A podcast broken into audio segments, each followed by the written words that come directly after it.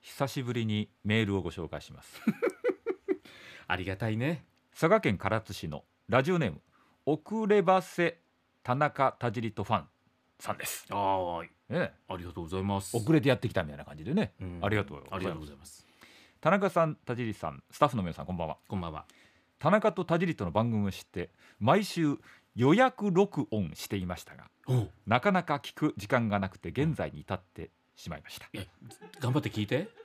なかなか予約録音をしてこの番組を聞いていただくというのもね貴重な話すでごいですねそれもで私の悪い癖はほうテレビ番組でも録画さえしていたらいつでも見られるからと安心して結局見ないままということになっていますなるほあどこれありますねーあるあるですねうん実は田中と田尻ともそれだったのですがうんこの間体調を崩して寝込んでいた時にふと思い出して一気見ならぬ一気聞きしましたうわあすごいな嬉しいな田中と田尻と一気聞きあそこに引っかかったよねなるほどね今更ながら何とも言えないお二人のテンポにはまってしまいましたうんでもここからですほ一気聞きしている時何度も間違っていて混乱したことがありましたうえー、何何それお恥ずかしながらうんお二人の声が似ていて区別がつかないのが悩みです私だけでしょうかとなるほどねあのー田中さんね僕気がついたらこうやって「田中さんね」って言ったら初めて僕が田尻っていうのが分かるわけじゃないですかえーじゃあ、えー今から田中が喋りますねって言った方がいいのいやいやいやいやでこの番組ぐらいなんですよ例えば自己紹介しないのがあ「こんばんはは田尻俊明ですこんばんは田中とだから声がねうんまずどっちが喋ってるのかっていうのが分からないお互いの名前を言い合わない限りはとじゃあもっとわかりやすい「田尻さん」とか言った方がいいのそれなんで田尻さんを言ってるのはいいんですけどなんで声が高くなっちゃうんですかそれいやわかりやすいよで僕は低く言った方がいいんですかじゃああいやちょちょっとやってみましょうじゃあねえ田尻さんどうしたんだいなんかおかしくないうんおかしいね何があったんだろうねあの性別も変わってきてるんで急に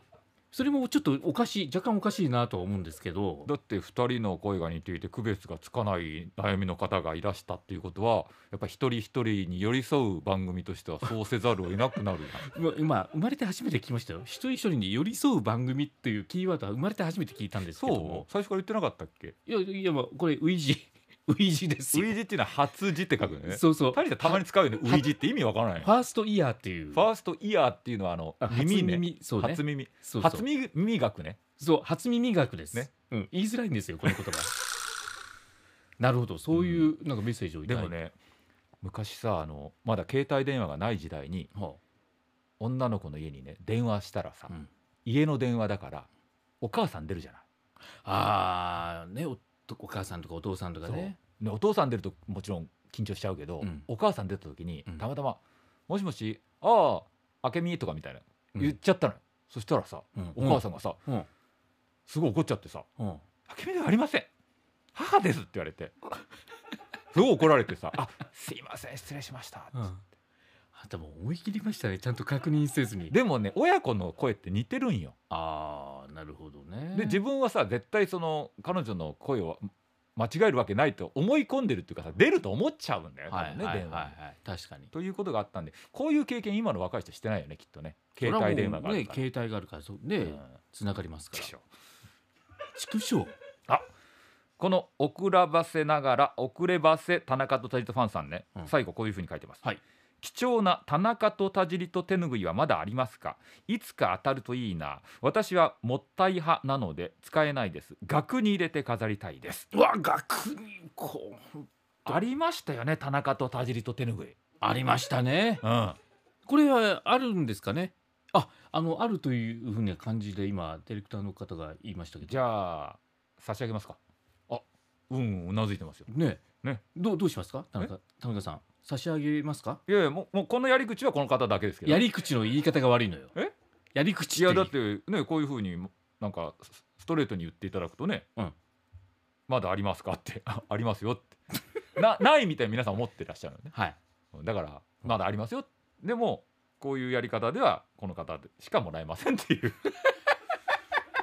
ややこしい番組だな RKB ラジオ田中と田尻と田中と田尻とちょっと体調が悪いっていうふうに書かれてたんで、うんどうでしょうかもうこの手ぬぐいを、うんまあ、体にちょっとこうね悪いところにこう置くとすごく良くなるっていう話を聞いたりとか聞かなかったりとかしてるの でなりませんよ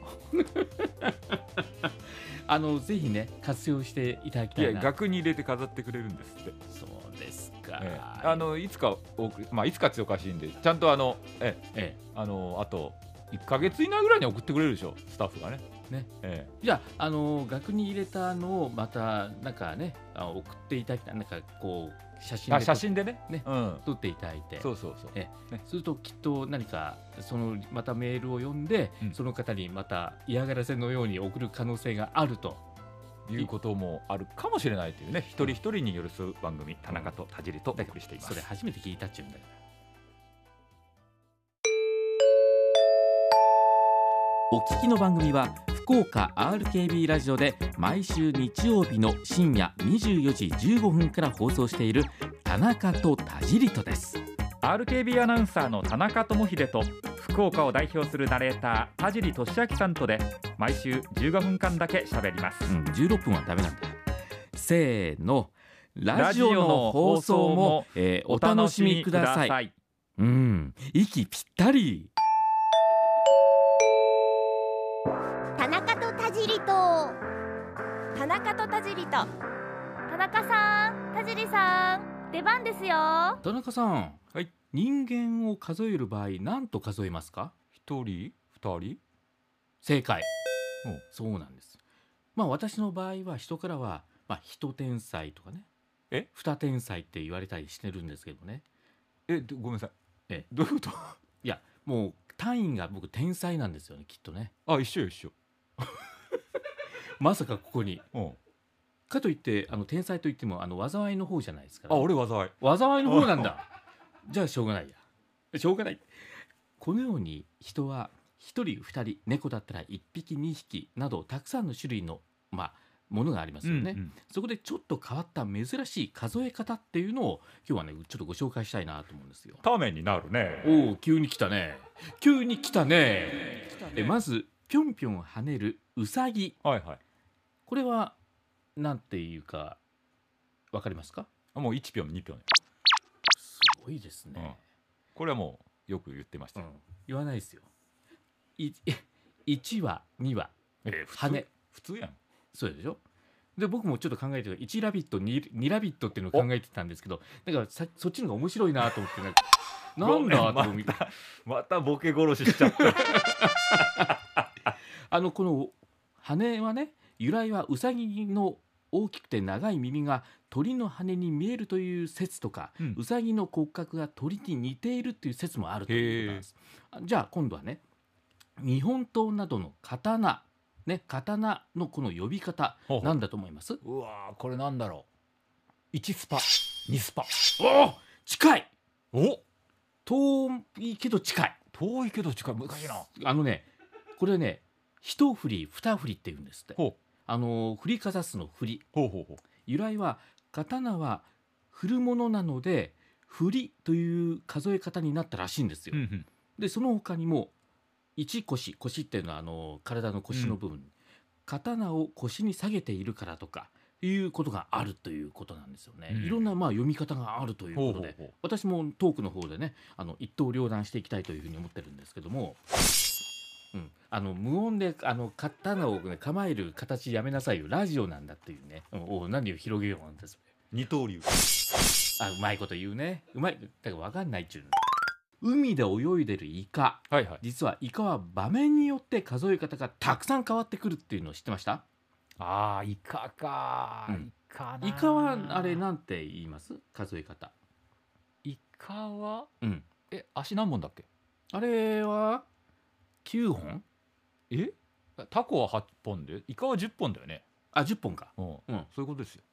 いやそこを聞いてるんじゃないんですよえ数え方ああのね数え方か足あのそうそう本数を数えてる場合じゃないんあです足の数え方と思ったこれはね、うん泳いでいる時や生きている時は1匹って数えるんでうんすうって、んで水揚げされて商品になった時は1杯という言い方に変えるんですっほてうで商品として店頭に並ぶ場合は生き生きとした新鮮さを際立たせる時に限り1匹と呼ばれてるらしいんですよ。それ解説しないとわからんよねいやわかんないんですよ。間違ってるよっていう人もいるんじゃない、いや一応こんな風に言われていると。うん、でもそうやって言わないとさうん、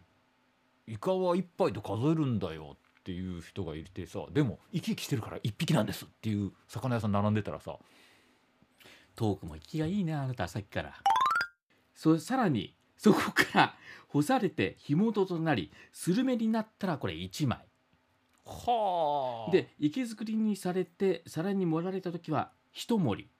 ほうほうほうほうで寿司になった時は一貫というふうになるということなんですよ。これは外国人の人にとっては難しいね難しいんですよこの辺りがわかるかーいって思うよね絶対いや、ね本当にね、うんそうなんですまああのなんて言うんでしょうかねイカの数え方の種類っていうのは本当に驚くんですけどもね、えーイカの足ああのーこういう情報が入ってきました、先ほど私9本とかで10本だよねっていうふうにね、うんうんお互い納得いきましたが、えーなんとイカの足8本だそうだっそこういうあはほんタコのはっちゃんとか言うから8本だけどイカは10本で俺なんか小さい子で売ってたような気がするんだけどな間違ってたんだある意味、まあ、隅に置けない仲間がねこうやって2人でお届けしています。田中と田尻と田中と田尻と田中と田尻と田中と田尻と